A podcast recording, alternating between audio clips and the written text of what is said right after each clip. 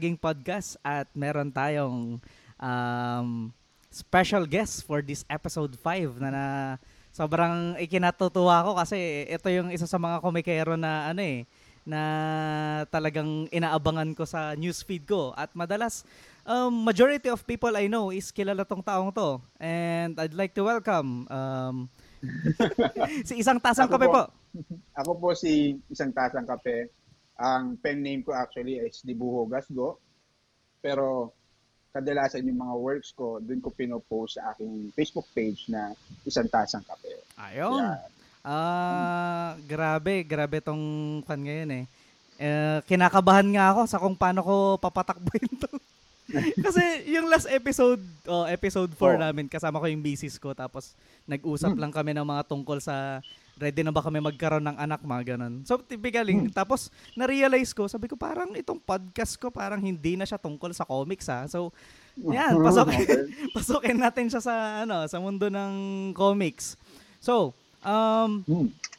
Base dun sa kwan, no, sa isang tasang kape. ah, paano mo nga ba sinimulan yung Okay. isang tasang kape? Well, ang isang tasang kape is actually a spin-off ng isang Facebook page na binuo binuo ko kasama ng isang isa pang cartoonista Mhm. who is uh, cartoonist Zach. Mm. No. Si cartoonist Zach eh, isang cartoonista na taga Cebu no na ah, medyo pareho yung background namin kasi nagsimula kami mag-cartoon sa sa campus journalism. Ah, So, okay. So doon doon nagsimula yung campus journalism. Ah, ako ang entry ko sa campus journalism is um, isa ako sa mga judges mm, no ng mm, campus journalism. Ah, ng ng editorial cartoon pala mm, no sa campus journalism. Then siya naging contestant siya then eventually ah kumakalat na yung gawa niya sa Facebook. Then sabi ko um ako yung nag-approach sa kanya through Facebook Messenger kasi ah, may pangyayari ng Guhit Pinas, kung alam mo yun, Ah, ah, ah, ah. kung saan may mga nagpo-post ng ng ah, kanilang saloobin against ah, the current president, Duterte, and they get bashed for it sa Guhit, Guhit Pinas. Grabe din No. yan eh, no? Ah, toxic din doon. Toxic. So sabi ko, sabi ko kay cartoonista, Brad, ano, ba't di tayo gumawa ng Facebook page kung saan free na Mm. Mag-post ng artworks? Yung kabilang side naman. Hindi naman Mm. yung one-sided lang. Mm. No, Magkaroon lang sila ng forum. Ah, the other angle, parang ganun, o no? other angle naman. Ah. no? And since uh, pareho kami yung mga campus journalists, um, yung mga nagpo-post doon, mga campus journalists din. Mm-mm. So, then uh, eh si Zach meron na siyang sariling Facebook page bukod dun sa Oh, malaki din eh. Malaki din yung Oo, kay meron Zack siyang eh. sariling Facebook page. So, in-encourage na ako na gumawa ng sarili kong Facebook Mm-mm, page. So, doon na yung ano, doon na na pinanganak yung isang tasang kape. Mm-mm. Ayun. So, there. There you go. Ah, Paano ka nag-end up na pangalanan siyang ano, isang tasang kape? Well, kasi ano eh, ano kasi ako, um, yun yung panghimagas ko or kung um, gusto kong gusto Ah. kong maging kalma sa work. You'll never go coffee. wrong, no? Pag sa isang Ah. isang coffee lang eh, no? Oo, yun yung takbuhan ko eh. No? Oo. Ay, naghahanap ako medyo matamis. Oh, sige. Ah, Pag- tamisan mo yung ng kape. Ganyan. Tamisan Oo, mo yung lang yung kape, di ba? Tapos, sabi nga nila, pag nagkakape ka, tung- natutulala ka. Pag natutulala ka, Kung ano na iniisip mo. No, umi- umiikot na yung gear sa utak Ah. mo. no? So sabi ko, eh, since pag nag-iisip ako ng concept for my cartoon, usually nagkakape rin ako eh. Mm. So, eh, sinabi ko isang tasang kape. Tsaka para ano, kasi alam ko, marami ring mahilig magkape dyan. So sabi ko, Oo. baka, baka naman ano, um, Madali siyang makatch, no? baka Madali naman siyang makot ng attention. matap ko naman sila dahil Oo. coffee lover din ako. Oo. And hopefully, parang, parang ano eh, parang, parang beer, di ba? Pag Ah. nagiinuman tayo ng beer, hindi ka naman usually umiinom ng beer mag-isa. eh. Usually, Mm. may, May kasama, kasama. kang kausap eh. oh. Usually, pag nag-aya ka, "Kap- tara, kape tayo. May chit-chat na nangyayari dyan eh. So, So, so tinawag ko rin isang tasang kape, hope, hoping na maimbitahan ko sila na tunghayan naman yung mga ideas ko. Mm. Ang galing kasi nung ano eh, nung pagka-craft mo nung ngayon na mas mas ano, mas malinaw sa akin kung ano yung ibig sabihin ng isang tasang kape at bakit mo siya pinangalanan. Kasi parang ano siya eh, um, it's an icebreaker conversation, di ba? Pag Yeah, ba, chit-chat tayo, di ba? nagka- nagkakausap kayo, di ba, Oo. the random things na ginagawa mo sa, for example, opisina, saan kayo nakakapag-usap over a coffee, di ba? Oo. Ah, ganun Diba? kasimple. Ganun. Tama, tama, napakasimple. It, it, it, it could have been ano, isang stick ng Yossi. Pero hindi, hindi naman ako nag-Yossi. Oo. Pero ganun yun eh. Oo. Um, Magiinuman kayo, magkakaroon ng conversation. Para sa akin, magkakape tayo, Ah, kakaroon tayo ng conversation. Oo. Napakagaling, eh, napaka ano eh, napaka ano to, creative eh. Yung sa akin kasi talaga pag pinangalan ko, wala nang kwenta eh. Sabi ko, hindi hindi rin gets ng mga tao kung bakit bakit Oo nga, ayun, bakit balat ng balat saging? ng saging, di ba? Ah. Kasi for example, yung balat ng saging, sinimulan ko talaga kasi yan. Kung titignan mo yung yung handle nung nung sa web, ang nakalagay doon is Ukis Tisaba Comics. Ang Ukis Tisaba, kung Ilocano ka, mura yon. Ah, Pero okay. ang ang direct translation talaga ng Ukis Tisaba ay balat ng saging.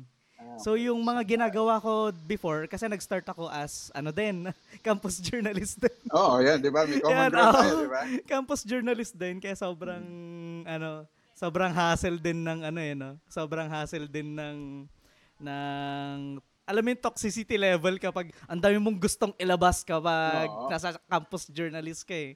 Kaya yun, sabi ko ganyan. Um, doon ko, doon ko hugutin yung ano ko, yung pangalan ko. Ano ba ginagawa ko kapag bad trip na ako sa kung ano yung mga nangyari sa akin? Nagmumura ako. Ma- Madalas ako magmura eh. So yun, sabi ko, ah, Okay. ukis. Ukis tisa ba? Ah, okay na. Sige na, Ah. balat ng saging na lang. Balat ng Oo. saging. Tsaka ano, parang kapag ini-intro ko siya sa mga ibang tao, it starts sa conversation. Bakit nga ba balat ng saging yung pangalan mo? Yun Ah, yung, diba? ah, yun yung Ah. medyo, ah, okay, ganito siya. Then saka na rin ako mag-express ng kung ano yung mga gusto kong sabihin, which is typically, madali nga eh. Madaling, madali siyang icebreaker kasi wala na akong Oo. kailang, ano. Pero yun, maba- mapunta ako sa campus journalism. Um, with Oo. you- when did you start doing political cartoon comics? Um, doon ako nagsimula talaga mag um, gumawa ng political cartoons nung nag-start ako sa campus journalism. Kasi before, uh, cartoonista lang talaga ako eh. Pure cartoonist na gusto magpatawa. Mhm. Um, kasi nung bata pa ako, yun yung dream ko eh. Maging mag-drawing na mag-drawing, gagawa ako comic strip. Eventually, naging trabaho ko for a while. Mm-mm. Uh, nag, nag, nag, gumawa ako comic strips for the Philippine Stars for three years. Mm-mm. Uh, until uh, lumipat na ako sa naging tunay na trabaho ko, which is journalism related pa rin. Mhm, mhm. Tapos, ah then kinuha akong judge sa ano sa NSPC kasi ah, ang background ko nga may background nga ako sa cartoonist Mm-mm. sa ah, cartooning and at the same time may background pa rin ako sa journalism so Mm. sabi nila baka gusto mong maging isa sa mga judges so oh sige eh since gumagawa rin naman ako ng mga ganyan yung sa mga college papers namin Mm-mm.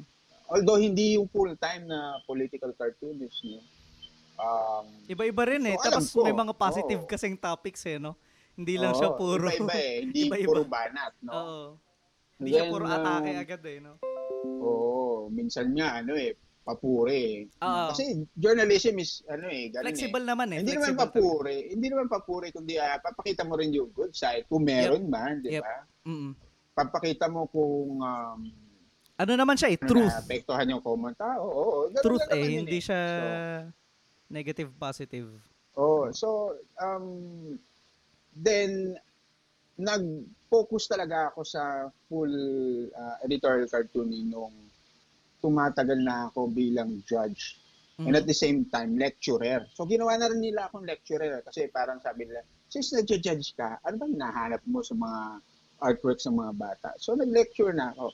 Kasi ako, since nag-lecture na rin naman ako, ba't hindi ko ituloy-tuloy na mag-cartooning? No? Kasi Mm. ayaw mo naman magbigay ng, ng lecture tungkol sa isang bagay na hindi mo pinapractice, di ba? Oo, so you have to, uh, you have to, ano, to, uh, walk the talk nga raw, di ba? Oo.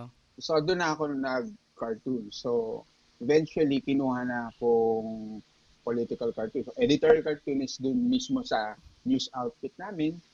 Then um, nawala yon dahil merong pressure galing sa Ah. labas. So, so Kailangan maglaylo. na lang tayo. Oo, kailangan so, maglaylo. Nawala yun. Oo. Then, nag, doon ako nag full-time online. Kasi sa online, Mm-mm. um, ako pumipili ng topic. Oo. Then minimal yung ah, yung editorial control ng editors. All although okay okay din naman na may control yung editors kasi Mm-mm. itingnan nila kung ah, sobra ba yung ginawa mo. Nafi-filters din, nafi-filter din yung gusto mo gawin eh, no? Parang ah, pero ano kasi minsan kasi may mga editors na hindi rin nila alam ginagawa nila. Mm. Oo, may mga ganun Maram- pero wala tayong mm. magagawa. No, kailangan mo sumunod dahil ah, employee ka. Oh, at nagtatrabaho ka nga sa kanila. Oo, di ba? Pero syempre, nung nagkaroon ako ng sariling page, so I can do whatever I want base din sa sa standards na hinahawa o pinanghahawakan ko Mm. sa journalism. No? Okay din naman kasi may background ko sa journalism kasi Yep.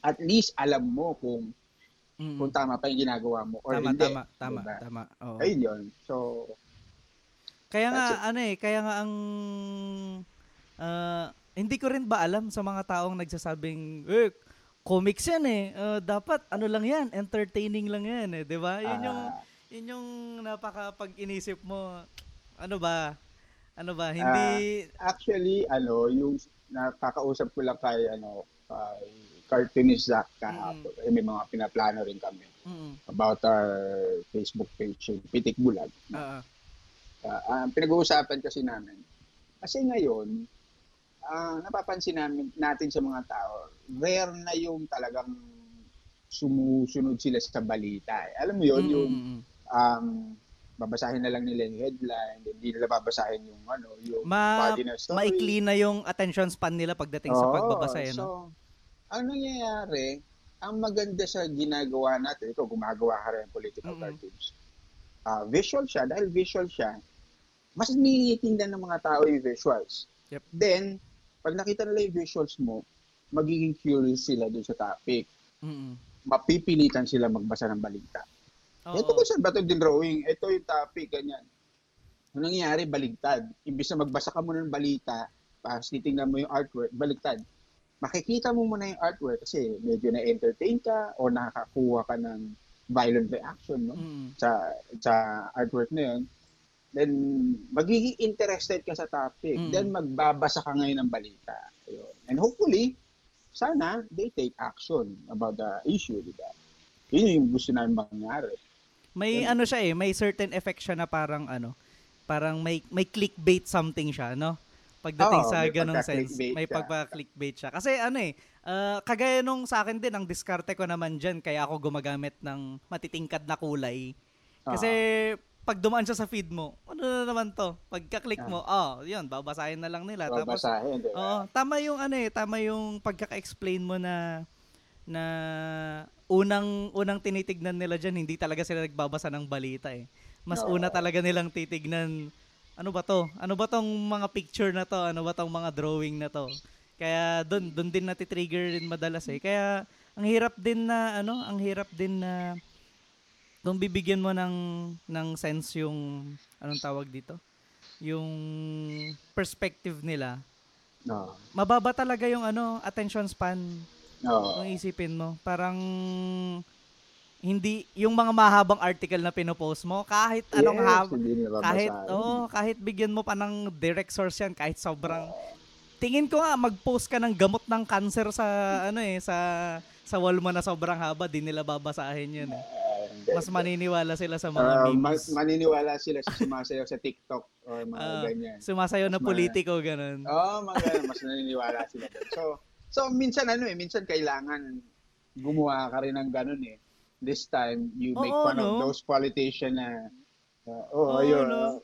nauuto kayo ng mga ganto-ganto, no? Oo. no? Kailangan kayo, no? kailangan mo kasi ng ano eh, ng parang magti-trigger din sa kanila to Oo. make them think na hmm, parang parang may mali o parang parang alam mo 'yun, parang kinabog ka ng konti dun sa sa nakita mo or what. Pero 'yun, ikaw ba, do you consider yourself as politically woke? 'Yun, yung Woke, mga sinasabi ang nilang sin- tao. Ang sinasabi nilang woke kasi gising. So, Oo. ay kung gising, yes, yes. Mm.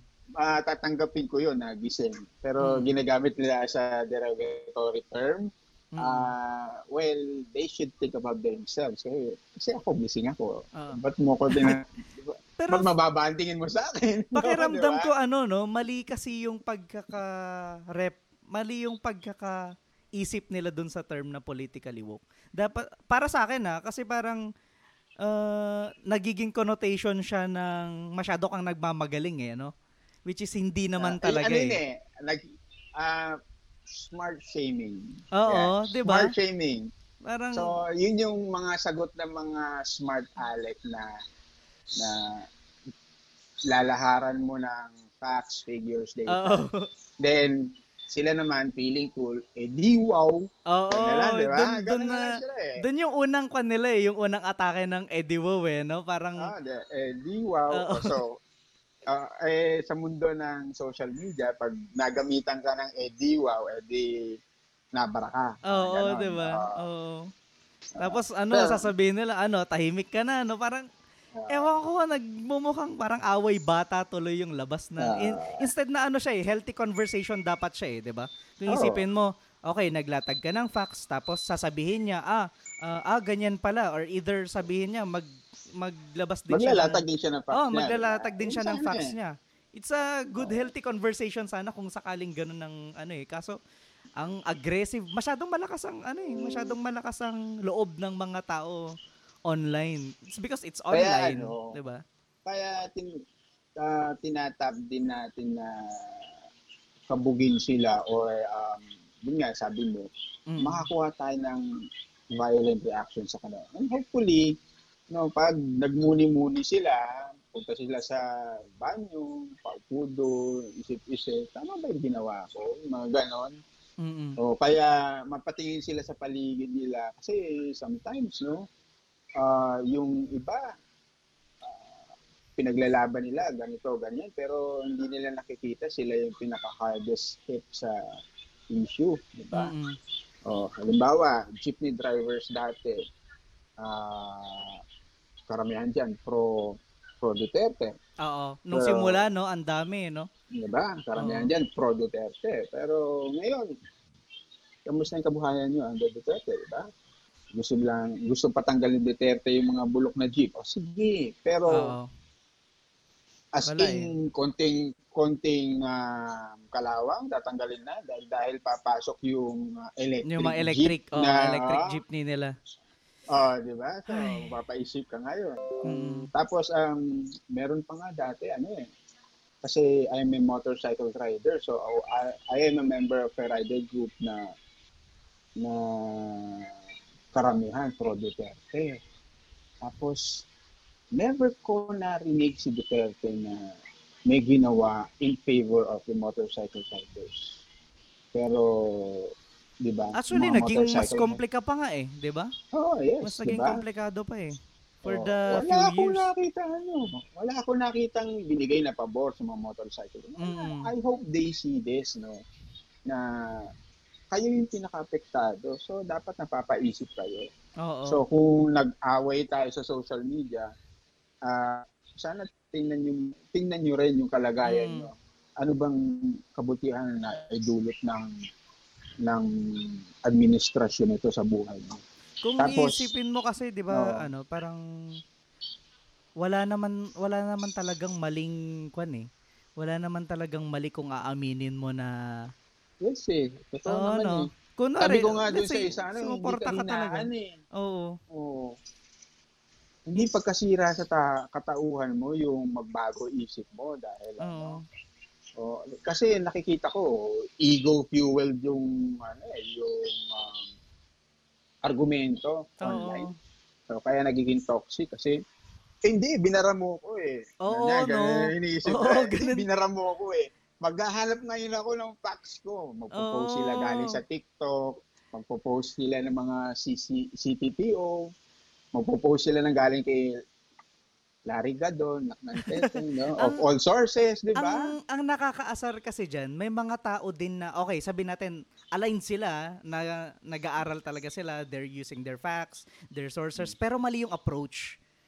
Yung pag, Siguro. pagpasok nilang ganyan, parang, okay, oh, mali ka, ito yung sources, oh, ito yung mga totoo, parang ganun. Ganun yung approach nila, pero tingin ko mas dapat, ano eh, dapat tignan natin yung approach na, um, ito, ito yung facts, um, it's up to you eh. Ito, ito yung facts eh. Ito yung totoo. May written articles, may mga may mga history na nangyari. Kaya ngayong ano eh, may mga meron akong scenario before. 'Yun, i-share ko lang. May may isang friend ako na sobrang sobrang talagang pro Duterte tapos sabi niya, Oo.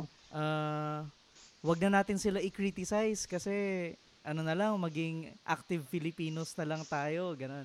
Makinig na lang tayo. Sabi ko, di, ano yan, parang hindi ko na control yung sarili ko eh. Pero sige, sabi ko, malumanay ko siyang kakausapin. So, sabi ko sa kanyang ganyan, um, tingin ko naman, ano, nakaka-importante naman yung mga feedbacks, parang ganon. Kung sakaling, di ba, importante ang kritisis kritisismo eh. Kasi sa lahat naman ng administrasyon, may kritisismo.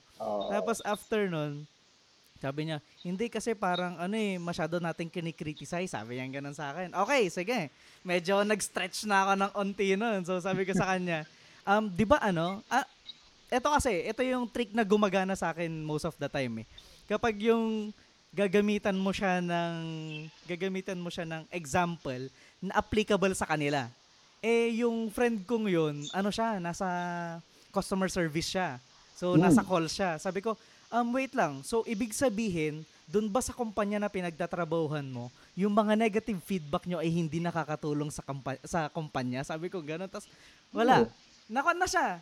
Na blanco na siya tapos parang nag-open up na parang um, ano bang ano ba sa tingin mo yung sinong dapat iboto? Sabi ko sa akin, hindi ko naman hindi kita didiktahan kung sino yung dapat iboto eh. Kasi ako meron akong meron akong gustong um, i-promote na kandidato kasi naniniwala ako sa kanya. Pero Mhm. ikaw dapat mong alamin kung ano yung yung Background ng Oo, kandidato yung mo, background ng kandidato mo. Kasi kung ang gagawin lang yan ay magsasayaw ng budot sa Senado, malamang pagdudahan mo kung anong magagawa niyan sa ano, 'di ba? Kaya yun yung sinabi ko sa kanya, hindi ako yung may control niyan. Hindi mo hindi ako dapat yung tanungin mo in terms of kan eh of sinong dapat mong iboto kasi on the first part it's your right to choose. Kaya nga demokrasya eh, 'di ba? It's your right to choose kung sinong iboboto mo.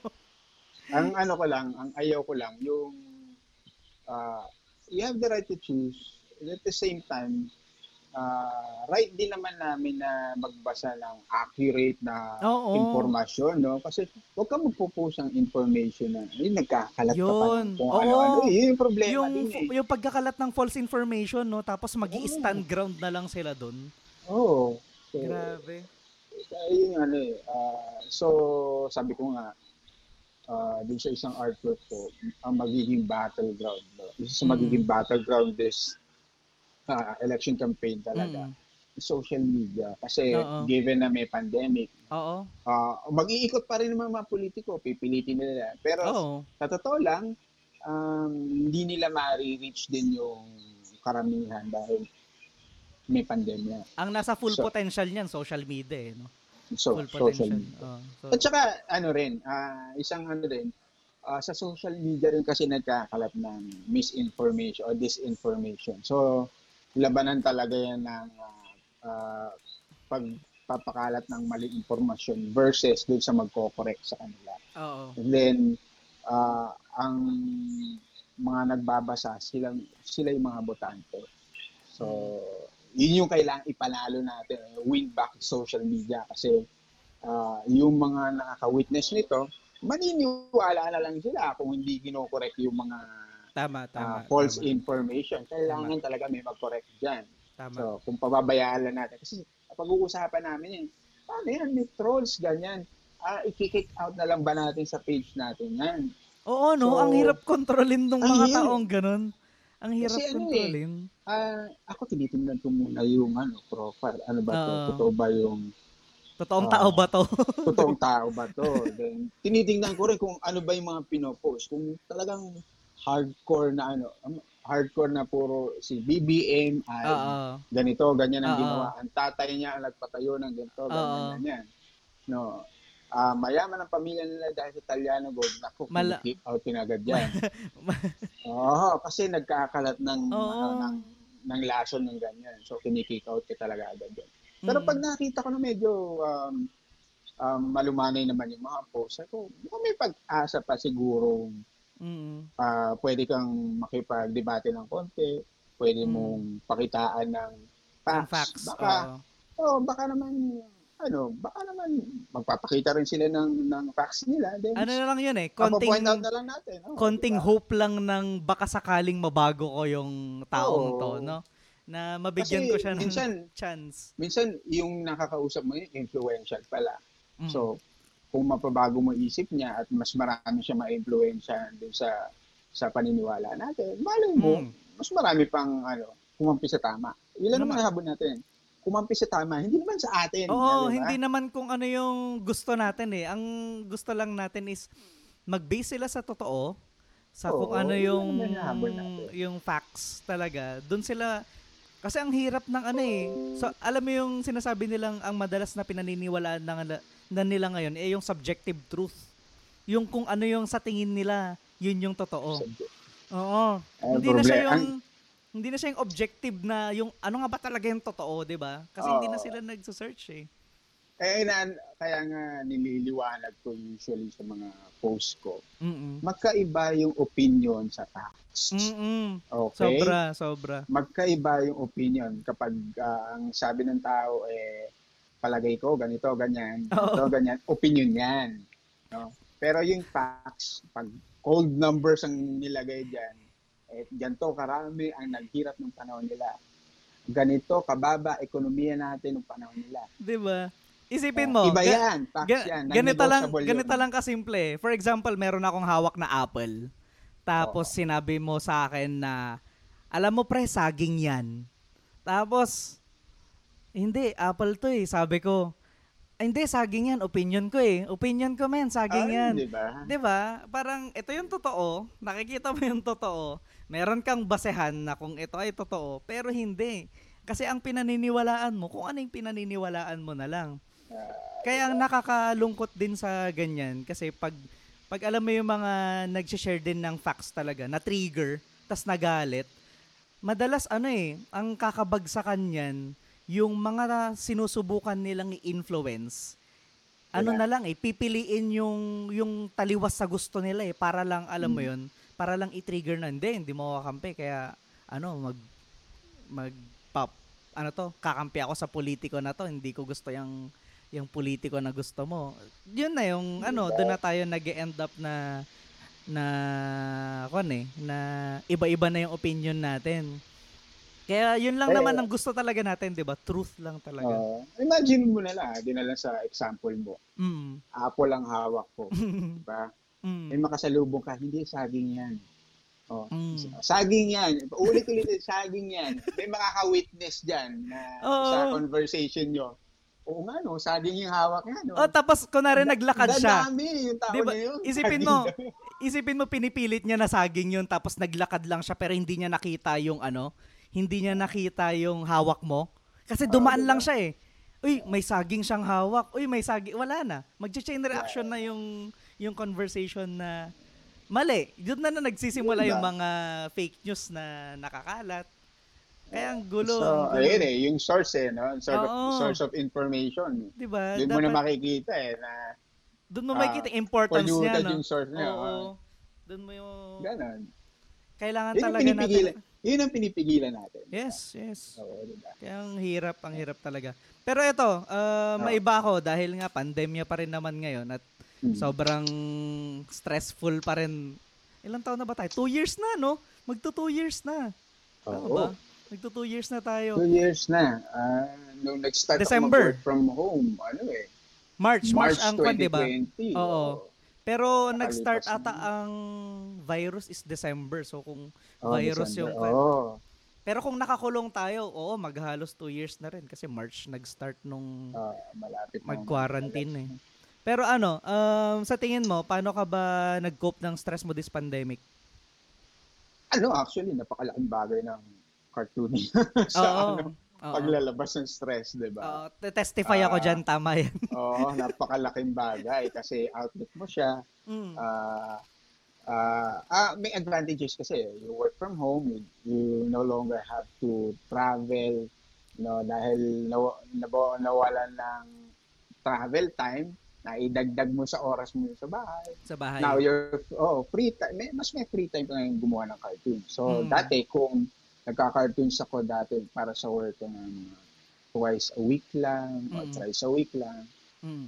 Minsan kapag I'm on a roll, three cartoons sa loob ng ano eh, ng apat na oras eh. Oo, oh, kasi ro, nasa, minsan 'di ba may Oh, nasa, ano mood ka, nasa mood ka. di ba? Oo, nasa mood Ayaw ka. mong bitawan yung ano mo, pentag mo. Oh, so dire-diretso ka. Ano yun eh, gigil eh. Gigil na Oo. mood yan eh. Tapos lalo na kung may pumutok na na issue, di ba? Uy, Mm. habulin natin 'tong issue na 'to, di ba? Mm. Ganyan ganyan. Mm. So, drawing ka agad.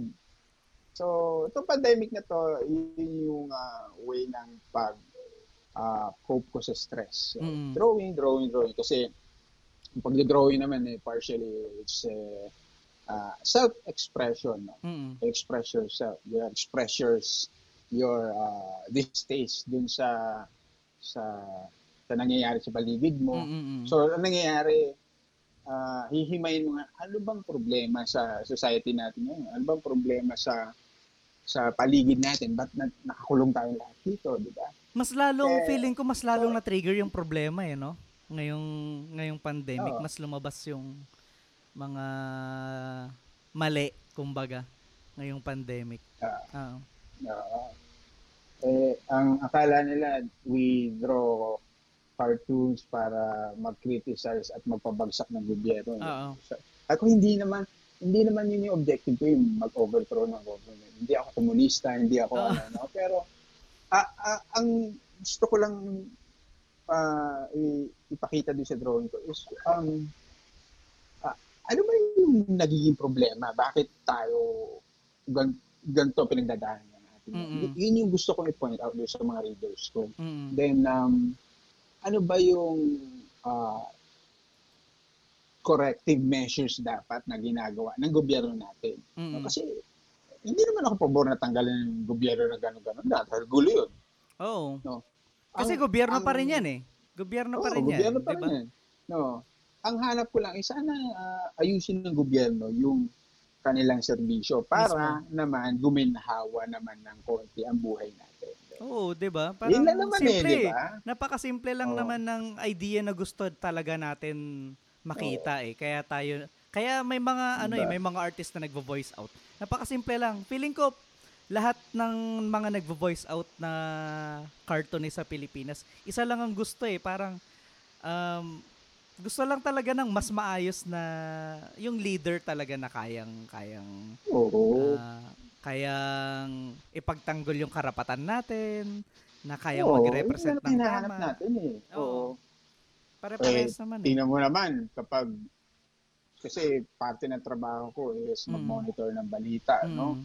Then ah, siguro by instinct kapag nagto-talk to the people na si Duterte, mag-tune in ka, di ba? Mm, mm, So ang ang gagawin mo, mag-aantay ka ng impormasyon tungkol sa pinagdadaanan ng bansa Mm. ngayon. Then what you get is parang sasalitang lasing. Ah, bert bert. So, oo, parang at ano ba? Ah, Tapos madaling araw, di ba? Madaling araw. Tapos ganyan yung... Alam mo yung weird doon kasi parang 'di ba ang labo na no, parang lasing na yung usapan. Tapos Oo. after nung nung speech, sasabihin nila hindi ganito kasi yung ibig sabihin niya. Parang wait, Diba? Sila, sila nag-translate. Para, kailangan mo ng special translator Kailangan para mo ba- sa presidente. ano to? Anong anong point ng panonood ko, 'di ba? Anong point Oo, na diba? pinanood ko siya? Di sana in-explain niyo na lang kung anong gusto Oh, niyang diba? Kaya sobrang Uh, yun yung pinapoint out din din natin sa kanila na hindi dapat ganun yung leader. Dapat Mismo. naman mag-adjust naman ng konti yung Mm. presidente natin. Kasi lahat tayo, importante oras natin. Yep, Tapos yep. biglang ganyan yung maririnig mo. Sana, lalo na yung mga panahon na tinatamaan tayo ng bagyong Mm-mm. di ba? Oo. Ah, last year, nasan si presidente? Kasi natatanda ko mga past presidents, ano yan? Papakita Active. nila their Oo. total control dun sa sitwasyon. I- i-list down nila yung mga actions sa ginawa natin at yung actions na gagawin pa nila para Mm. ma-save yung mga, mga Mm. ganon, then, then wala siya. Diba? Wala. Mm. Oo. Umuwi ata siya nun eh. Tap- Tama ba? Umuwi ata siya. Oo. Tapos, Basta meron siyang minions, Ah. meron meron siyang minions na kaya naman ba talaga ang presidente nandun talaga sa actual na sa hindi yung hinahanap Eh, namin eh. ang Eh, ang oh, diba? hinahanap lang natin ano no, gawin niya yung part niya na kaya niyang Oo, gawing diba? maging active man lang, 'di ba? Wala Tapos eh. ah, may makikita ka mga kababayan mo na alam mo nasa bubungan ng bahay nila dahil libog sila sa baha. Then biglang lilitaw yung presidente. Sana maglangoy man lang ang punta diyan, di ba? Oo. ah, nakakatulong ba yung sinasabi ng presidente Oo. natin? Actually, parang insulto pa yata yung sinabi. 'Di ba? Yeah. Kasi ginagawa niyang patawa, okay, sige, I'm a joker. Natu- Oo. Alam ko, naiintindihan ko, minsan, ano, gusto nating pag-aangin na. Pero, mayroong tinatawag na timing, no? Di Tama, ba? tama. You Sa sa, ko- sa comedy right oh at the right di ba? time. Kung nagtatrabaho ka at seryoso tong ino pinag-uusapan, you don't joke Oh, di about it, 'di ba? Kaya nga natatawag na joker yung yung mga government leaders natin eh, di ba? Oo. Kasi, kasi, ano ba? Ano ba? May maaasahan ba tayo? Then, eh, ito na, may darating na naman bagong eleksyon, no? Mm. Mapapalitan siya. Ho- Hopefully, yes. So, palitan siya. Uh, hopefully, mapalitan siya mas maayos na leader. Mm. And um, ang nakakaasar, no, ang pumupustura na na kandidato is someone na no, powered by trolls, no. Mm-mm. Yung yung kanyang um, achievements are questionable, ano. Mm-mm. Ma- mapapansin mo naka-post sa sa kanyang Sa ah, website niya. website niya, Ah. naging champion siya sa taekwondo ng anong Ng taon. Tapos sa edad niya, na- sa edad ba niya na yun? May Milo- Milo best Milo, na ba nun? Mga ano, panahon na yun? May- Di ba? Milo Little Olympics at 2001. What the hell, Diba? man? Ano, di ba? Doon pa lang mag-iisip ka na, oh, graduate ba? Graduate ba talaga siya? I mean, Ah. hindi ko hindi ko minamaliit yung mga ano, undergrads, no? Kasi maraming undergrads Ah. na achievers, no? Pero Pero lean with the Kung- facts, 'di ba? Oo, di ba? Kung yun yung palabas mo at hindi Oo. totoo, I mean, dapat mag-iisip na yung mga tao. Ba't ka nagpo-post ng something na hindi totoo just to prop up your image? di ba? Tsaka yung isipin mo, parang um, kung ito na yung nagagawa nilang, kaya nilang baluktutin yung facts sa buhay-buhay lang. nila. Oo, ngayon pa lang, ah, ah, campaign sa pangangampanya pa lang nila. Ano pa? What more? If nandun na sila sa mismong, ano, di ba? Nasa mismong posisyon na sila. Siya pa lang yun, ha? Mm-mm. Paano yung tatay niya? Di ba? Yung pamilya nila. Yung buong diba? pamilya nila. Oh, yung angka nila. Oo. Oh, hindi, sinasabi nila, ah, wag niyong ibintang o sisihin ang anak Kasalanan, sa ah. kasalanan ng ama nila. Kasalanan Pero, ng ama.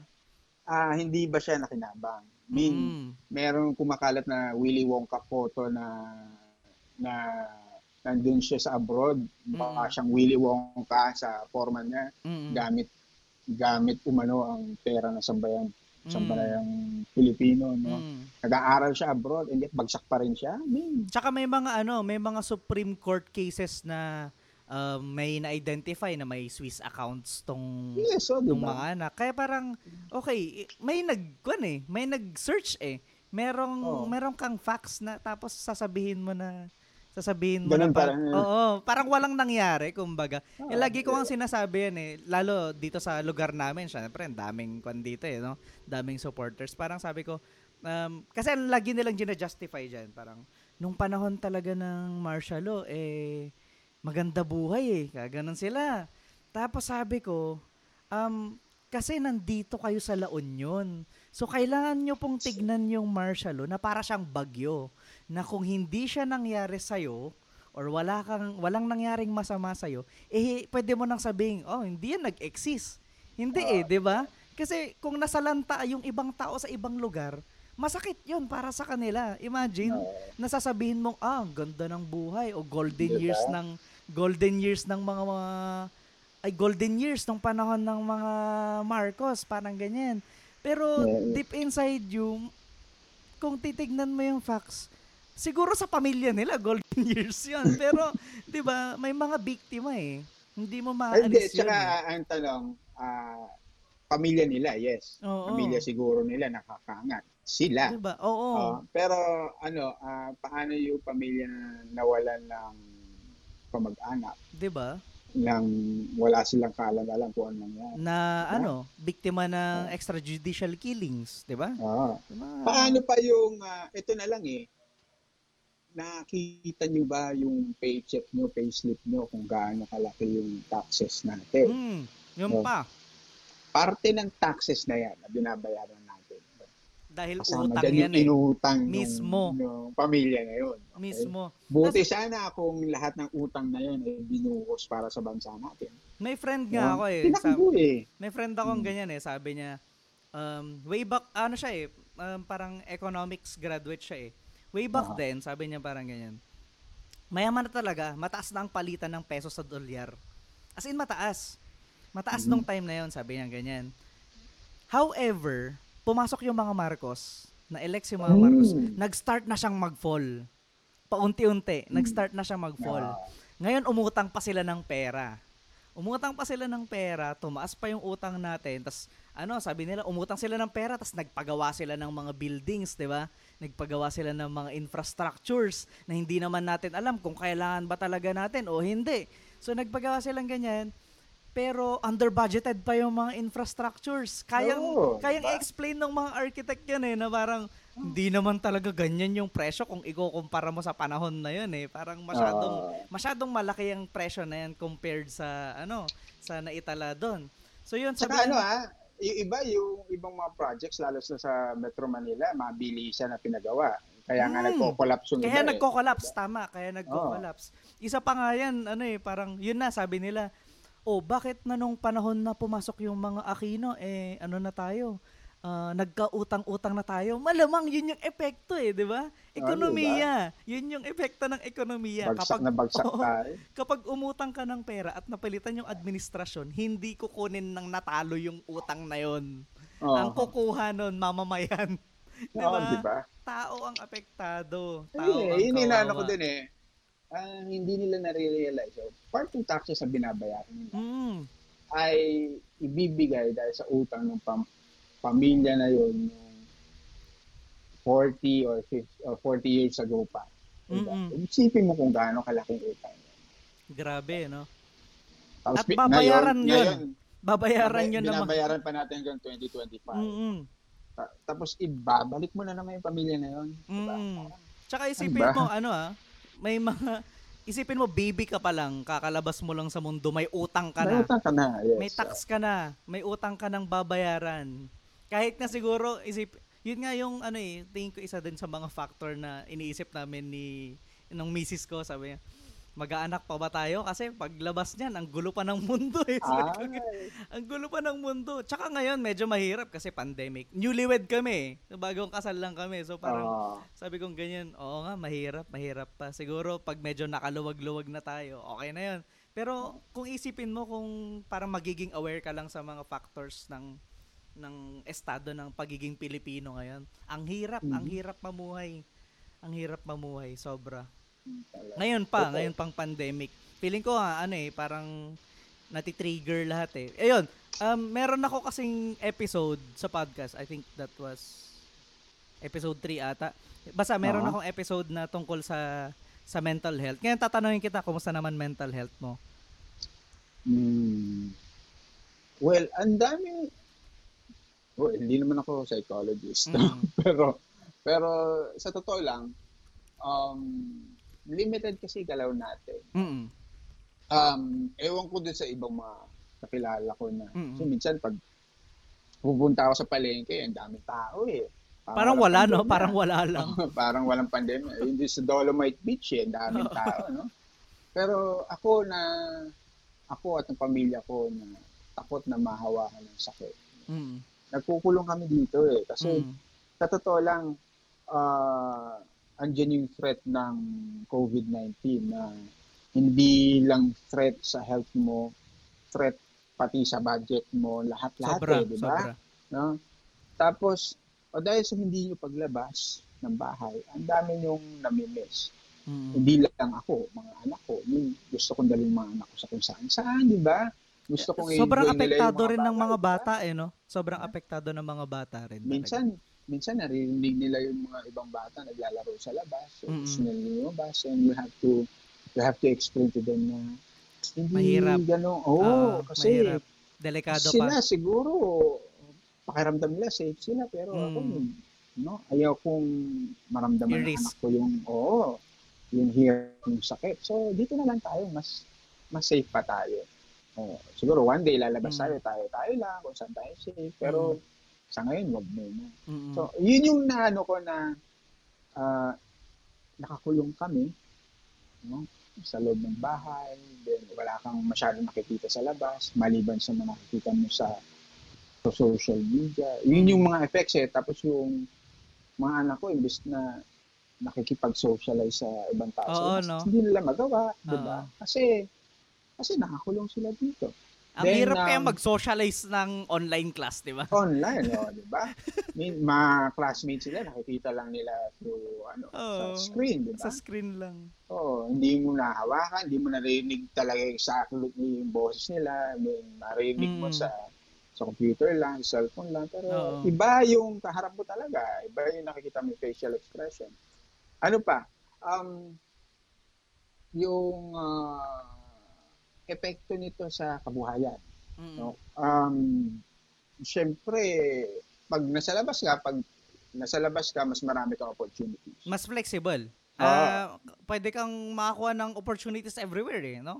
Oo. Pero dahil uh, gano'n na nga, ah, hindi ka makalabas, so limited na yung mga opportunities mo. Kailangan lahat online. Eh, Hmm. aminin, aminin natin na hindi natin magagawa lahat online or uh, there are limits dun sa Mm. magagawa natin. Mm. Yun yung struggles natin pagdating sa pandemic. So, galit na galit ako pag nagdo-drawing. Oo, tapos Ah, makakita ka pa ng balita, no? frustration mo, di ba? Makakita ka pa ng balita. na na si BBM ay ganito, ganyan, Ah. Milo Olympics champion. diba? Parang, ah, ano, ano ba? Tapos may, may mu- magmumura na lang sa'yo sa social media. Oo. Bobo ka pala eh, ganyan, ganyan. Tapos papakita siya yung facts TikTok, di ba? The more, Nagpapile up, nagpapile yung, ano eh, ka- kasaran mo sa buhay. Isipin mo, 'di ba kunwari before pag pag na bad trip ka, pwede ka lumabas, nod kang sine, enjoy mo yung Oo, sarili mo. Ngayon hindi mo magawa 'yun eh kasi nasa bahay ka lang tapos ayan na, mo bad trip ka kasi eto rin. Ah, di ba? Maasar ka lang. Ito yun eh. Ah, tapos, yun yung tanong, sarap tanungin eh. Ah, so, nag-enjoy kayo sa ganyan. Mm. Nag-enjoy kayo sa mga tao.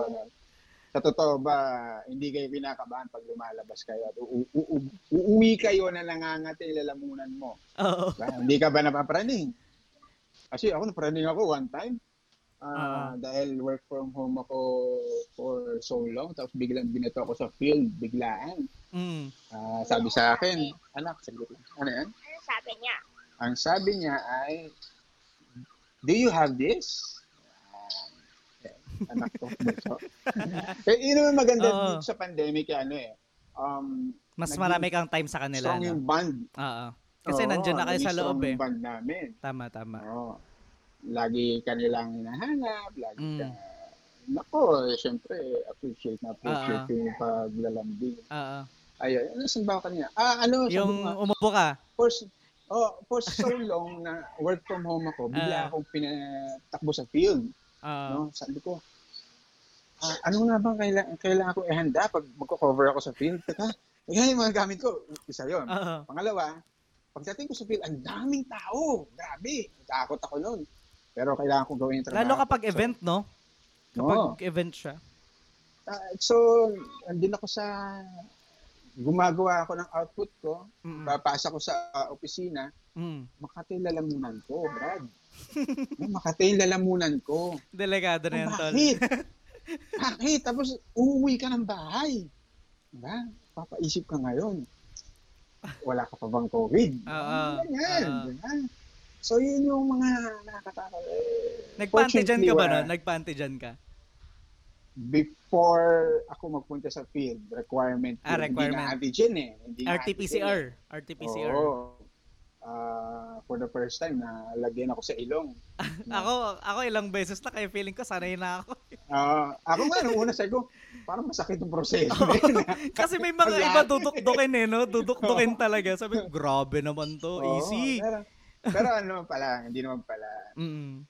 Ah, okay lang naman pala. So, alam ko na nga yung Ah, experience. Pero yun nga, ay yung nakakatakot kasi, lalabas ka, hindi mo alam kung ano iuwi mo sa bahay. Mismo, mismo.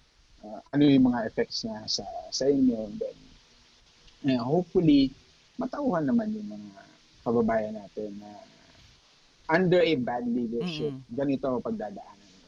Okay? Ano- Dahil pin, pinili natin yung isang rockstar politician. Oo nga eh, And- no? At, at sana ngayon, isang rockstar politician na parating, Oo. sana naman natuto na tayo. Ang hirap eh. Ang hirap na na ma, magugoyo na naman tayo sa isang sa isang politiko na nagbebend ng nagbebend ng facts para umayon sa kanya. Ang hirap, ang hirap ng mga ganong Kailangan natin ng isang leader na responsable. Oo. Responsable sa lahat ng bagay. Ala- sa pananalita niya. Tsaka ang kwan natin diyan eh, ang ang pino-point out lang namin natin na na explain sa mga tao, sa mga listener nito at sa Mm. mga taong nakaka-witness ng ginagawa natin sa mga pages natin is yung tumingin ng credentials, tumingin Oo. ng tamang ginagawa nila. Ah, Pwede mo ah, silang punakin let's- eh, 'di ba? Let's look beyond the the budots thing. Oo. Let's look beyond dun sa maganda silang kumanta, Oo. ano. Tapos na hindi naman showbiz ang gagawin nila oo. doon eh, 'di ba? Oo, di ba? They're gonna lead the country. Oo, Yung di ba? Let's gagawin look nila. beyond that. Mm. Masyado ng kung kung nagkaroon man tayo ng ganong face, sana ano, ma-realize ng tao na ano 'yun, ah, matuto na tayo. matuto na tayo sa Oo, mga ano nangyari matuto before. No. Kaya ang hirap. Hirap Actually ano, saksi ako diyan sa na-experience ko yan yung yung COVID, yung pagkakaroon ng COVID. Kasi Oo nga, kaka-negative na- ko lang. Ko Kaka-negative ko post lang. mo na kailangan mo magpahinga. Oo, a kailangan ko magpahinga. Tagal na hiatus nun. Sabi kong ganyan, ang pinagpapasalamat ko na lang din is wala kaming anak. Buti wala kaming Mhm. anak kasi wala kaming walang madadamay. Okay lang na Mhm. mag-separate kami. Kasi nasa baba siya, naka, nasa two floors kasi tong bahay. Nasa baba siya, nas, dito ako sa taas. So okay Oo. lang. Imagine kung may bata. ka lang doon sa taas. Oo. Imagine kung may bata hirap pag kasama. May bata. Oo. Oo. So kasi hindi lang hindi lang ikaw yung may risk eh, o hindi lang kasama. Ang nakakatakot doon na magiging apektado is yung bata mismo. Kaya Yes, parang so- ano, sabi ko okay lang na ako, wag lang kung magkaroon ako ng anak, wag lang yung anak ko kasi sobrang Totoo. sobrang hassle eh. Sobrang ayo ayoko siyang mangyari. Tsaka yung sige, i-share ko sa yung experience. Imagine for five days nilalagnat ka na may convulsion tas dire-diretso lang.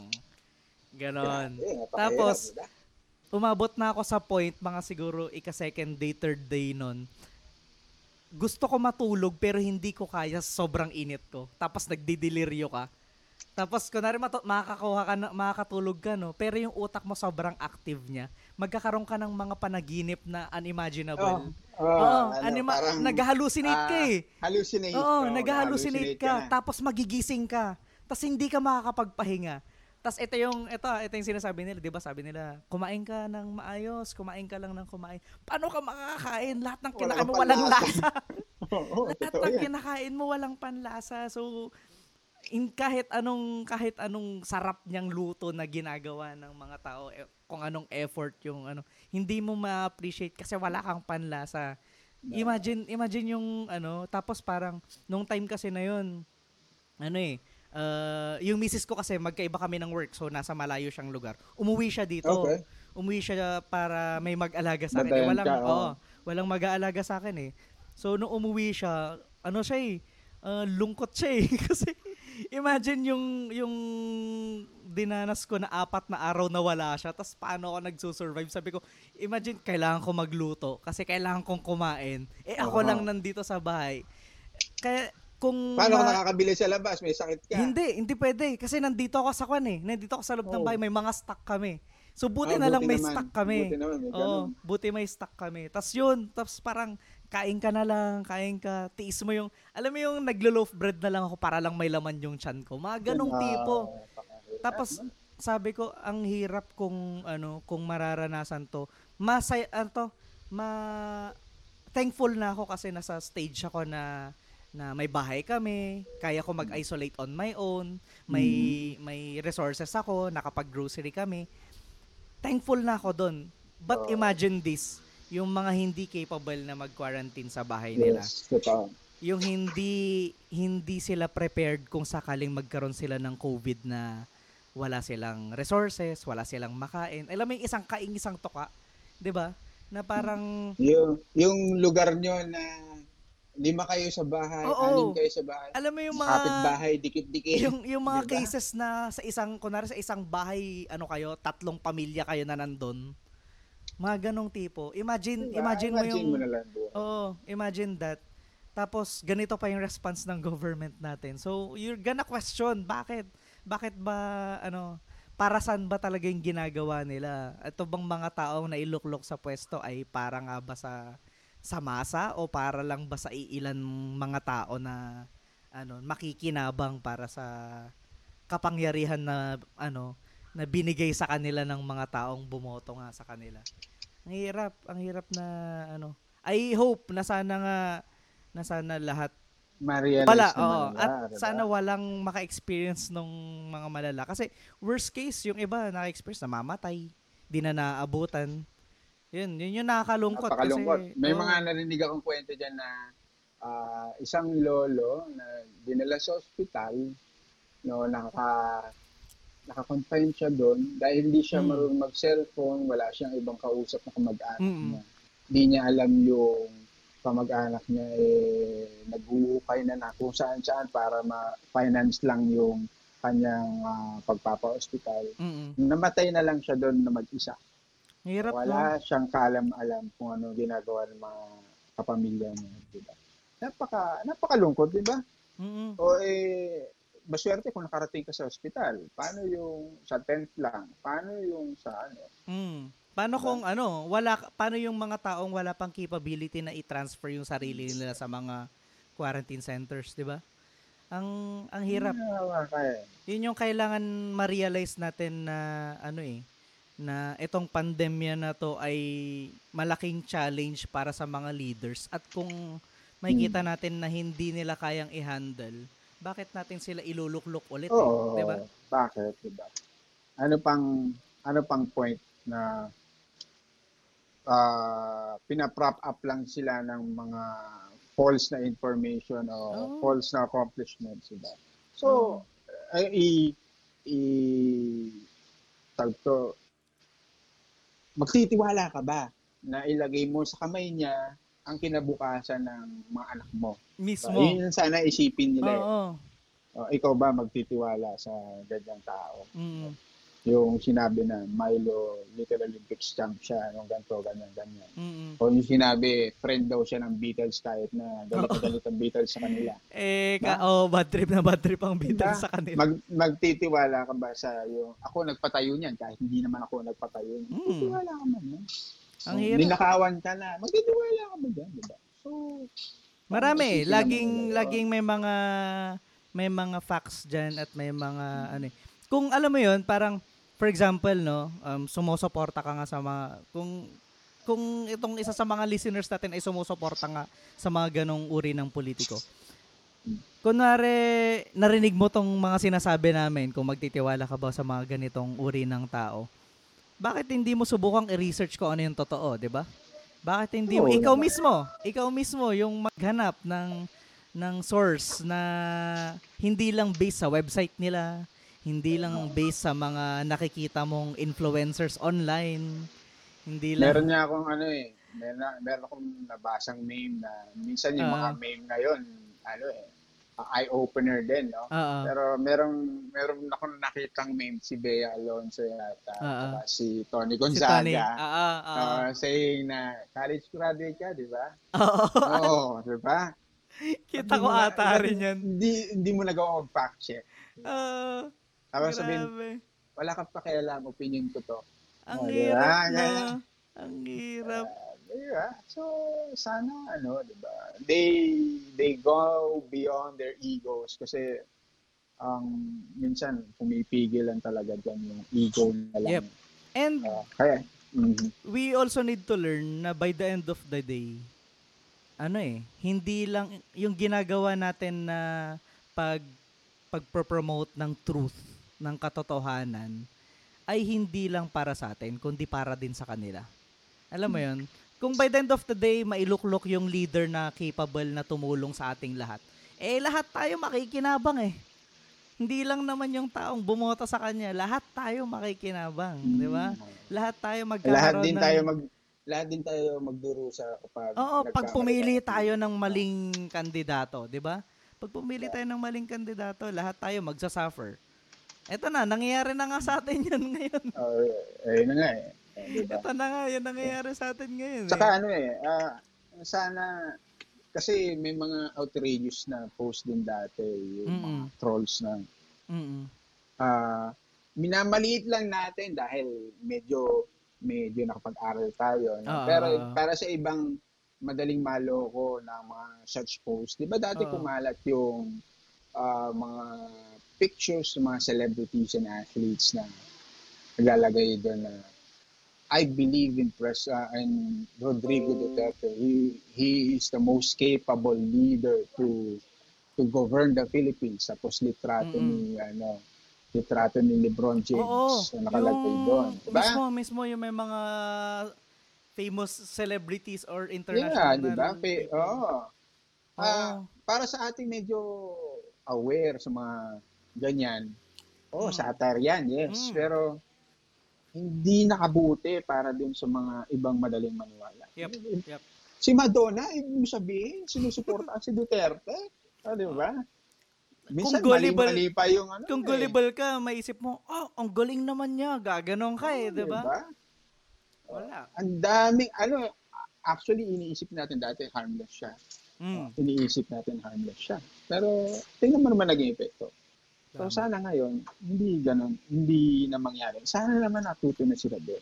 Sana nga No? mas ano mas I'm I'm really thinking na at looking forward na sana ang mga tao kayang ano na, kaya na magdis, mag-distinguish ng ng satire. Alam mo 'yun?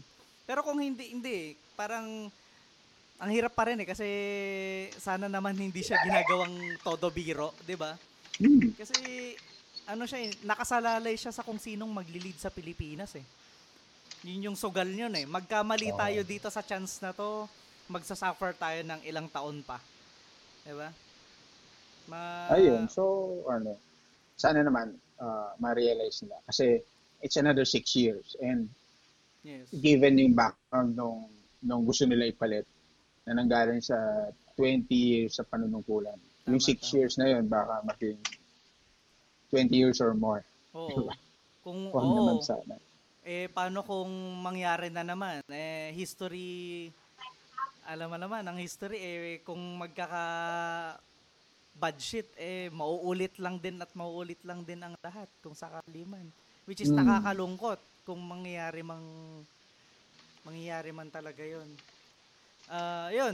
Um, mabalik lang din ako sa Oo. sa mga pages natin, ano sa tingin mo yung pinaka worst comments na ano na na-receive mo sa social media? Kahit isa lang, isa lang sa mga na-receive mong worst comments. At paano mo siya hinandle?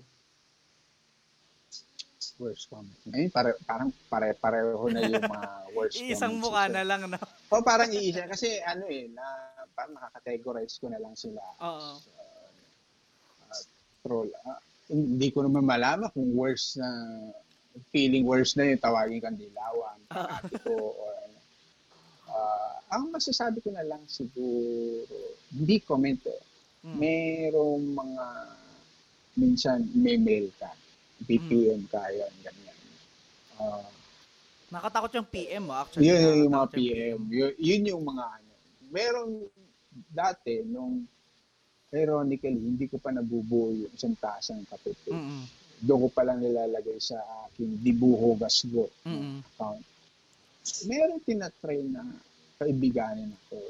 And he's from the South. And uh, creepy kasi nakita ko yung profile niya eh, sa uh, hardcore Duterte fanatic. Pero Ah. kinakaibigan ka. O sige, okay lang. Kinakaibigan ka dahil kay, meron kayong common acquaintance na hardcore BBM fanatic naman. Tapos, ano, inuusisan na yung uh, taga saan ka? Uh, ilan anak mo? As in, nagchat to? mga- Nagchat to? Oo. Oh, kakausapin ka ng ganyan. Ikaw naman na hindi kayo exactly close. Ba't ko naman di-disclose sa'yo kung ilan anak ko? Ba't ko naman di-disclose sa'yo? Yun yung mga ano, di ba? Yung medyo creepy. Oo, dating, oh, di ba? weird. Oo, di ba? So, so nung nag-feed ako mga information na false information Oo, sa kanya, may maisagot lang. Pero syempre, di ba, mapapaisip ka. Pag bigla kang kakaibigan. Et, ito ba yung ano, ito ba yung mga account na ano, weird yung profile pic mga? Hindi, apparently tunay na tao. Mukha, siya. ah, tunay na tao siya. Okay. Oo, ano lang eh. ah, Yung approach lang. talagang, yung oo, approach lang talaga, no? Hardline na ano siya, malamang hardline na. Artist pa man din, magaling na artist. Pero Mm. mapapaisip ka na. Alam mo yung mga artist, no? Sabi nga, there's a thin line between being a genius and being a Oo. psychopath, di ba? So, hindi mo masabi na, ano ba to? Ah, um, stalker? stalker from Mindanao. Nakakatakot, nakakatakot Ah, yun. so, Lalo, hindi hindi lang para sa'yo kasi ano eh, kasama mo pamilya mo eh. Oo, di ba? Yun yung nakakatakot doon. Okay, okay lang sana kung pag-uusapan niyo artwork niyo, Mm. views niyo, di ba? Mm. Magtatanong tungkol sa... Healthy discussion, kumbaga, no? Oo, di ba? Ano binalaman nito? Ang hirap, ang hirap. Grabe, grabe yun kapag ano, kapag tuma- umabot sa point na nagtatanong na ng address mo. Oo, di ba? Mapapaisip ka talaga. Oh. Bakit? pag ma- Oh, ba- Ba't mo tatanong Ingat yung address, di ba? Oo, Bakit, di ba? ba't mo tatanong kung taga saan, di ba? Okay, Oo. siguro kung i-general mo lang na, okay, taga ganito ako. Pero yung, siguro, doon din magbukol yung tanong niya eh. Ah, doon ka sa Oo, ano, di ba? yun, di ba? Mag, mag-narrow down. Parang itatriangulate niya kung saan yung oo, location. oo. Itatriangulate ka lang niya hanggang mapinpoint niya kung nasaan ka talaga. Ah, di ba Diba? malapit yan sa ano, tapos nakita mo nag-google maps lang pala siya eh, no? Oh, visit. Pero yung mga yung mga trolls naman, kasi nung una, gulat na gulat ako. Mm. Mm. Ano, PI na, ganyan, ganyan. Ah, pero Pero paano, so, maano ko na, ma, Ah. ma-realize ko na, ay, ang ginagawa nila, kasi trabaho yan, no? Ah, na, yep, yep. binuview ko lang na ano eh, na trabaho lang yung ginagawa nila. Binabayaran sila eh. nila, Binabayaran sila oo, doon. Sa trabaho nila, tatry ka Mm. nilang i-intimidate at tatry nila na i-offend ka. Yun, Mm. yun yung ano. Pag nakita ko na gano'n agad yung, yung, ah, ah, ano ba to? Yung atake sa'yo. Ay, Mm. troll to. Mm. Ah, ayan. Hindi na ako nakikipag-engage. Uh, sipa agad sa page yung pag Mm. Ang Ah. hirap din kasi hindi siya healthy. Hindi siya Oo, healthy. sipa agad siya pag ano. Bukod Pag sa... yung mga ano, pag may Ah. nagpe-present ng argument nila, eh, sometimes I take time na, o sige nga, ilabas nyo nga yung ano, yung Mm-mm. source niyan. Mm. May source ka ba? Kasi ito, ito sources ko. O, pakitaan tayo yung sources ka. O, pag wala, at nakita ko nagpapaikot-ikot lang, ibig Ah. sabihin nun, nagpapadami ng, ng, ng 50 pesos doon sa kanyang account. So, ay, i-kick ko na pag gano'n. Ah. pag gano'n, paikot-ikot lang. Yan. Pero pag minsan, ano eh, hinahayaan ko na lang yung ibang nagko-comment na, uy, may sumagot na, Oo. na nagko-correct sa O, dun eh. bahala na kayo dyan. Kayo O, na bahala Kayo na mag-engage. Oo. Oo. Kayo na bahala. Ngayon, kung kailangan nilang support, ay, ay provide support. O, Oo. ito, for, Tsaka ano, para sa informasyon niya. kapag nagkakaroon na rin ng masyadong toxicity doon sa comment thread nila, Mm. ano din eh, mag- better na lang, i-delete na lang natin yung comment Oo, thread minsan ganun. oo. Ang hirap na, kung saan saan na napupunta, alam mo yun, yung Oh, tapos ano, na- ang ang ayaw ko yung magpo-post ng mga ah, fake information. Pag nakita ko Oo. na nag-post ng fake information, tapos gagamitin nila yung, yung page mo bilang platform ng Oo. fake information. Ay, tanggal agad yan. Oo. Tanggal na agad yan. madali lang. hindi ko hahayaan na gamitin, nila Gamitin yung yung page, page, eh, ko no? na ano, na kakakitaan ka pa. kahit alam mong fake news yun kung kung kung, kung kasi may tao eh nasa internet ka so everyone is ano eh possible to become a victim eh di ba Yes, so, so nagkakalat sila. Mm. Gamitin nila yung ano, page So, yeah, mo. di ba? lalo kung ano kung alam mo yun marami ding taong sumisilip dun sa page mo tapos makakita sila ng mga ganong information Uh, it's one way ano eh it's one step actually in giving you fake news feeding you fake news kaya sobrang Mm. Sobrang pero ano yung nagchat-chat sa'yo, paano mo siya hinandle? Ah, kung ano, friends kami. Ah, Ah, akala niya, friend niya ako. ah, No? Akala niya, friend niya ako or whatever. Then, kung ano yung tinatanong niya, sinasagot ko ng di accurate. No? Ah, mga vague- peke vague lang. ah, Oo. okay. oo. Then, at tumigil din siya eventually. Nung makakita niya na, ay, wala na akong mapipiga dito. Oo. Wala. Baka ano rin eh, baka tinitrigger ka rin siguro niya, no? Siguro. So, oh, tigil ka na mag-drawing. Nasa-sense Ah. mo na, na kinakausap mo na, tigil ka Ah. na mag-drawing.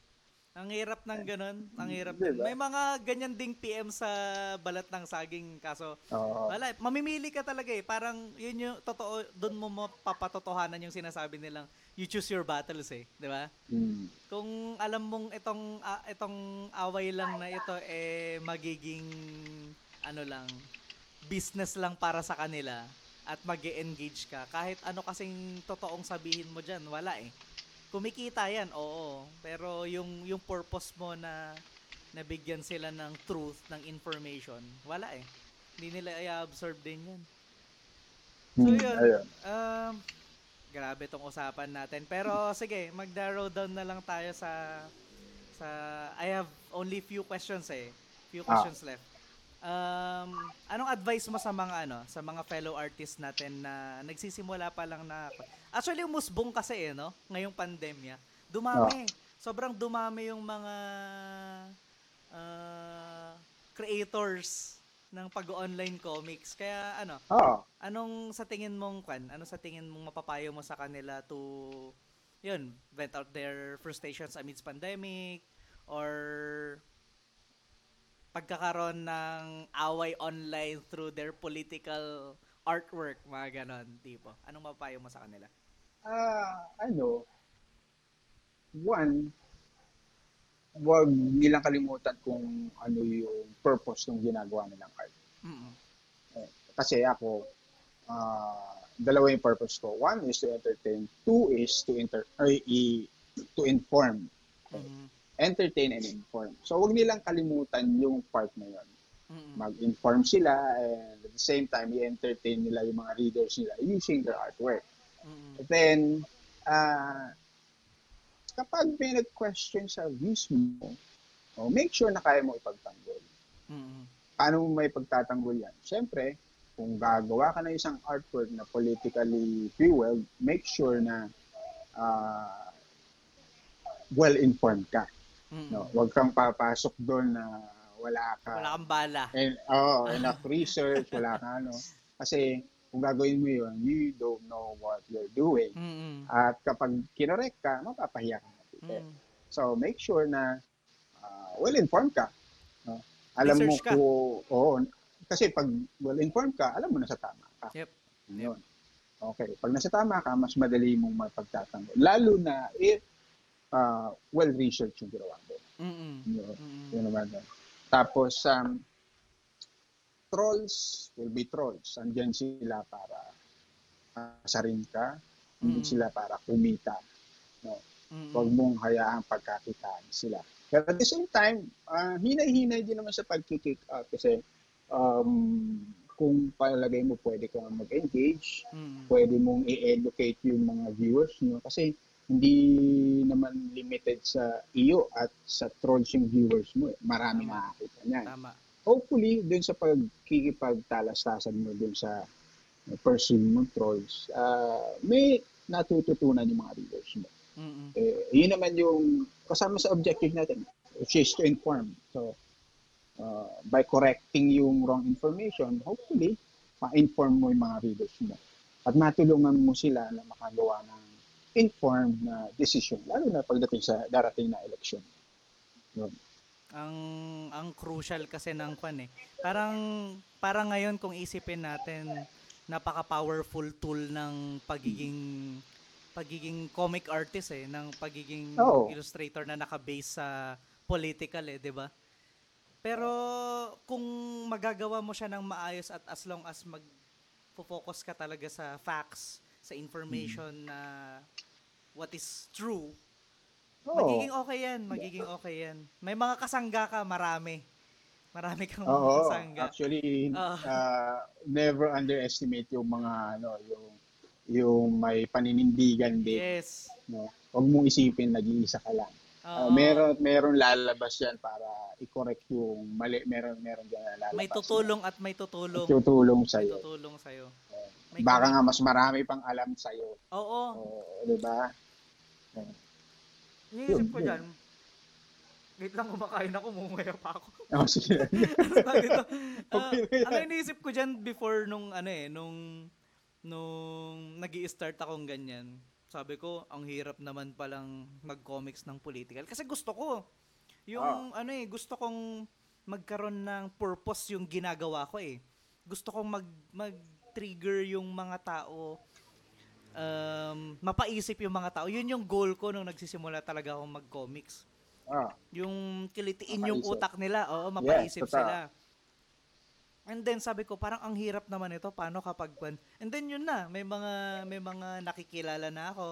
Um, nakikilala ko na sila Tarantadong Kalbo. oo. Nakikilala ko na sila Mervin Malonzo na nagko-comics tapos doon ako na-enlighten na ah. Oo nga, tama. Sabi ko, totoo na na hindi mo dapat maramdaman na ikaw lang. Kasi lahat to, lahat ng ginagawa nyo, lahat ng naitutulong mo, is still a contribution sa purpose na i-promote kung ano yung totoo, 'di ba?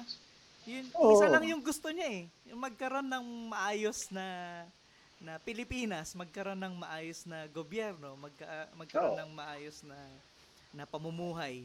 Isa lang yung goal nyo eh, mapa kunwari ang goal mo man eh para sa magsasaka, ang goal mo man eh para sa mga local artists, ang goal mo man para sa mga mangingisda. Iisa lang yung purpose nyo is magkaroon ng magandang buhay. At iisa lang din yung ginagawa ninyo. So, wag Oo. nyong i-underestimate kung ano yung, yun, sa mga artist din siguro, wag nyo i-underestimate yung ginagawa ninyo. Oo, kasi actually, um, ikaw ba, uh, sa ngayon na, sa totoo Mm. lang, ang daming tamad magbasa ngayon. Mm. Uh, isipin nyo na lang yung gaano karaming tao ba yung mas pabor ma manood ng sine kaysa magbasa ng libro. Oo. I think mas marami yung gusto na visuals yung nakikita nila kaysa manood magbasa ng sine, articles. So, uh, so, gamitin niyo yung, yung visuals na yon para Yes. makapag-inform ka. Kung hindi man makapag-inform, eh, mapukaw nila yung uh, Hmm. no, yung pag-iisip ng mga tao. Makuha yung attention, Oo. kumbaga, di Oh, ba? makuha nila yung interest and hopefully babalik din sila sa pagbabasa, no. Hmm, Mas maghahalukay pa ng, tama. ng background tungkol sa issue, di ba? So ang maganda, ang nakapag-trigger yung artwork mo. di ba? Mm. Yun, yun na lang yung kabayaran doon, no? Oo. Na oy, naging instrument yung artwork mo para Mm. Mm. mag-take ng action yung tao. Yun pa lang mapag-isip mo yung tao, action na Tama. yun. eh. Tama. Oh, di ba? Paano pa yung ma, ma- encourage mo siyang magbasa? Paano pa yung ma-encourage mo na magdesisyon ng tama sa pang-araw-araw? Suportahan yung tamang tao Oo. oh, versus din sa maling tao, di ba? Ano ganon? Yun yung yun na lang yung yun na lang isipin mong kabayaran ng efforts mo no na Oo. may isang taong matitrigger mo na i-correct at alam mo yun, mag-base sa mga kung ano yung information, mag-research siya, 'di ba? Yun na yung masayang possible na mangyari sa ano. Kaya wag na wag lang talagang susuko sana yung mga artists. Hmm. Lalo na, lalo na kasi Oo. baka yung mga young artist inisip nila, nag-post sila ng ganito, ang baba naman ng likes. Uh, sana wag niyong isipin na ganon. Wag kayo laging Oo, magbe-base huwag niyo rin doon. isipin. Huwag kayo lagi Oo. magbe-base doon. Kasi, Wag yung sa, sa life. oo, wag yun. Ah, isipin Minsan nyo- ano eh, Mm. ah, kasi ang daming, pag tinignan ko yung dami ng mga artists, Mm. dami magagaling na artist sa Pilipinas, nakikita ko. Oo. At ang dami nilang followers. Mm. Imagine mo na lang yung Kaya nilang kung ano, mag-trigger ng Oh, kung kung magpo-post ka ng isang cartoon na makakapagpamulat sa ganyang karaming followers, isipin Oo. mo na lang kung ano yung yung yung kakayanan mo, 'di ba? Mm, mm. So, yun din yung inaano ko rin sana sa iba na okay, na, naintindihan ko naman yung you are at a certain phase na gusto mo, nagdo-drawing ka na something entertaining, yan. Oo. So sana, ah magsingit ka rin mga artworks na hindi lang na pag-entertain, kundi Oo. may substance din. yes. Yes. Ah, may substance din. Then hopefully, matul- matulungan mo yung bansa natin na, Na magkakaroon na ng purpose, umangat. ba? Oo, di ba? Magkaroon ng May purpose. purpose eh. May Mm. sustansya yung artwork. Eh. Tama. So, yung, sabi ko nga pag nagle-lecture ako, hindi puro ganda Mm-mm. drawing, hindi puro ganda yung artwork, dapat may kabuluhan yan. Tama, tama. Oo. Oh, hin- Huwag kang malimit sa nagdo-drawing ka ng portrait ni Duterte, portrait ni BBM. So, ano yung purpose, di ba? May, ah, saan mo ba siya gagamitin? O, i-glorify mo ba yung dinodrawing mo? Ganun ba yan? Oh. I'm Kung amazed lang na, din ano, naman. I'm amazed na na ganyan yung nale-lecture mo sa mga NSPC before. ah. Kasi ano, nag nag nag din ako eh, press conference din ako when I was Oo. elementary. At totoo yun na siguro pagdating ng division level, no? Pagdating ng division level, medyo pagandahan pa ng artwork eh, no? Pero pagdating mo Ah, ng regional, pagdating mo ng regionals and pagdating mo ng higher like nationals, it's more on the substance eh. Kung nagigets mo ba yung kwan eh. Kahit kahit gaano karaming cross-hatching ang ilagay mo dyan, kung hindi gets at hindi malino yung pagkaka-message mo, wala talaga. You can never tri- trigger kung ano yung dapat talagang kilitiin mo. Kaya, kaya sana, Oo. wag sana silang mag-base na, yun, na, for example, ah, ang pangit ng drawing ko, hindi naman to magkakwan. Dude, maraming artist na weird ang drawing, di ba?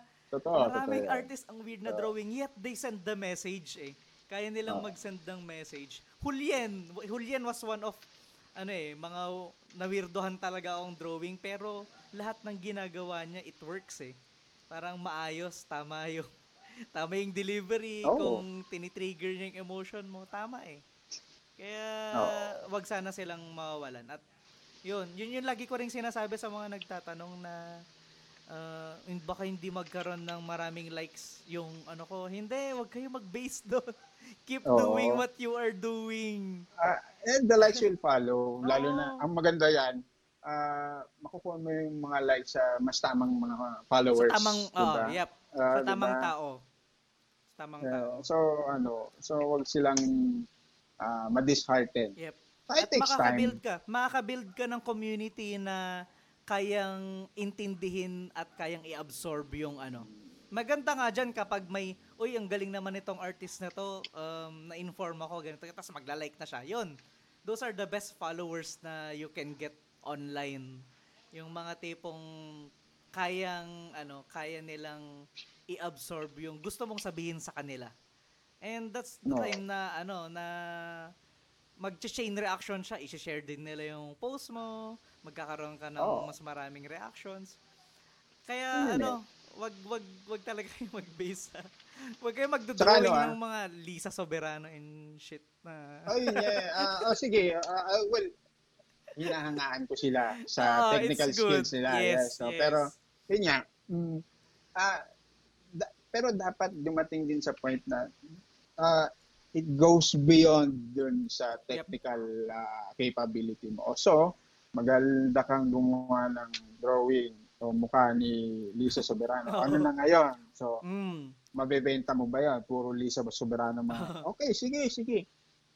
Hanggang kailan mo gagawin yan? Diba? mm. Oh, diba? I mean, may, may purpose ba? Yun, yun. Do you may find a sense purpose of ba? purpose, 'di ba? Oo, Kung sa diba? ginagawa mo. Kasi kung wala, there might be something wrong na Ano, diba? nagagawa mo as an artist. Baka Oh, kulang ng ano, kulang ng ng point of view or kulang ng emotions yung ginagawa mo Oo, kasi you're diba? just you're just painting aesthetic eh. You're just drawing Totoo. aesthetic. Yun na yun. Ang anuhin mo na lang, para saan ba yung aesthetics na yun? Mm. Saan mo pa magagamit? Kasi you have the skill. Meron kayong skill, meron kang kaya mo eh. You can draw these um, styles na na ikaw lang at uh, unique sa persona mo. Oo. Pero by the end of the day, you will question yourself what's the purpose ng mga ginagawa mo eh. Diba? And uh, ano, isipin mo na lang na uh, hindi ka ba natutuwa na kapag ambag ka sa para sa bansa mo. Oo. Di ba? I mean, yan yung tamang sabihin na ambag mo. Ah, Kasi mga DDS shits kasi anong na, ambag mo? they love to say na ano ambag mo? Anong ambag mo? John Ano na Sport imbag na- mo talaga, di ba? diba? Grabe. So, Grabe yung, ano. kung hanapan din ng Eh, ambagan doon pa lang naman, diba? doon pa lang sa tanong na yun, ah, alam mo nang medyo may kulang. Eh. Oo. Taxpayer ako, o di ba? Taxpayer ako. Exactly. Oh. At gusto ko yung yung serbisyo ng gobyerno at least katapat man lang doon sa binabayad kong tax, di mismo, ba? mismo. Yung laki ng tax mo, isipin mo naman lang sana, gawin sana nila yung tama eh, no? Oh, di ba? Yun man lang, eh. Hindi yung ayun, So, ganun. ganun lang siya kasimple talaga kung titignan natin. Pero Oh. ikaw, um, nandito na tayo sa medyo, ilang minuto na ba tayo nag-usap? Actually, hindi ko na rin alam. Uy, may git one hour na pala ako nagre-record, 1 hour 30 minutes. Ah, uh, Nakakaliw din kasi Ah. kwentuhan eh. ito, ito na lang yung final question ko. Um, any future plans pala for your comics? Or kung ano mang gusto mong, pwede ka rin mag-plug kung gusto mo. Well, ipag-plug ko lang naman is um, bisitahin niyo yung isang tasang Isang kape Tasang Facebook page. Oh. Yep, yep. Ah, maaring bisitahin niyo rin yung Pitik Bulag page Mm. kasi ah, hindi lang ako yung nagdo-drawing doon. So, Mm. marami tayong mga kilalang artist na nag-aambag din. Mm. There's Angelo Lopez, ah, isang Filipino-American artist, no? award-winning artist na cartoonista from the US. Mm. There's Cartoonista, no? my co-founder. Mm. Magaling din gumawa yun ng editorial cartoon. Ah, there's Bern Fabro, a cartoonist from Cebu. No? Mm. Joshua Cabrera, napakagaling na artist niyan. No? Ah, ang alam ko, nag-draw siya ng editorial cartoon for the Suns, for Sunstar. Bibigat ng No? mga artist nyo dyan, ah. Ah, ah, Siyempre, eh, Oo. andyan din yung kausap ko, si Balatan sa akin, di ba? I mean, maraming ano, ah, Mm. hin- hindi nakakayang matawagan ng woke. No? Kung ganito Ah. yung woke, gising Kung ang kami. woke lang din naman, eh, ano no, eh, isang bagay na kung saan makakita mo yung true information, kung ano yung Oh, yes, katotohanan. di ba? Why Hindi not? nakakaya yun. Why Hindi not? nakakaya. Yes. Mas mahiya sana yung tumatawag ng woke sa atin. Oo. At Ay, yung nag-share ng mga fake news. yes, yes. nag-share ng Ayun fake news. Ito, ah, sabi ko, last Sila question mahiya. na, no? Pero ito, pinakahuli kong question. Actually, wala na tong sense sa mga pinag-uusapan natin. Gusto ko lang i-close to sa question na wala nang kwenta. Ah, kung pupunta ka sa impyerno tapos may babaunin kang pagkain, ano yung huli mong pagkain na babaunin? Tapos yun na lang yung kakainin mo all throughout. Well, ice cream. Ice cream, bakit ice cream? Ah. Ma- malamig. Mahilig ako sa tun. Mahilig ako sa tunaw na ice cream. Hindi rin natin alam kung mainit nga ba talaga sa impyerno eh, no? No, Bagay, no one diba? knows, diba? Ito, Baka sobrang lamig baliktad din dun. pala, Oo, diba? sobrang lamig. Ayun, ma- maraming salamat. Isang tasang kape. O yan, mga guys, narinig maraming nyo. salamat din. Thank you narinig for nyo sa me.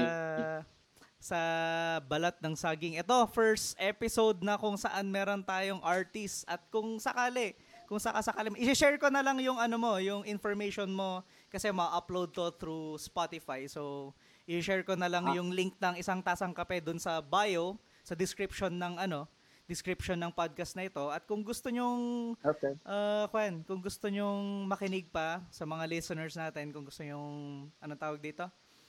Uh, mag-imbita ng other guests pa na pwede natin kausapin dito sa Balat ng Saging Podcast. Uh, sabihin nyo lang, through comment section. And I think that's it. Uh, maraming salamat talaga sa'yo, men. Uh, sobrang, sobrang Maraming salamat laki din, ng, Brad. sobrang ano, sobrang laking tulong ng ng mga nagagawa mo sa industriya ng pagko-comics. At ah, ano eh, titiwalag ako doon sa kwan eh, doon sa meron kasi alam mo ba yung page na page na nagpapaalalang patay na ang comics? Oo, oh, Ayun. ah, nadadaanan ko yun. Oo. Oh. pero hindi ako naniniwalang patay ang comics dahil sa mga local artists natin na buhay na buhay sa puso nila ang comics. Yes, so, yun. So, ano, maraming salamat.